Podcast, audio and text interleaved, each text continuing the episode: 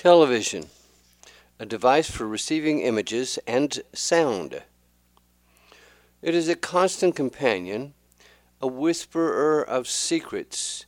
It is the babysitter and a jovial jokester.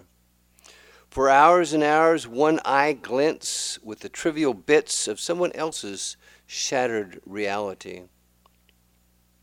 Shards of a broken window pane cast disturbing colors across the wall five minute attention spans, gasp for breath. Inhale the fried and battered domestic drama.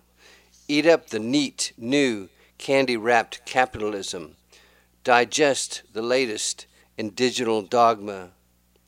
Tail wagging to the stroke of a hand, the touch of a button, and you turn it on.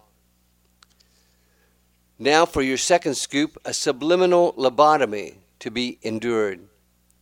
To be sure, they have something you most likely can't afford to have or to hold.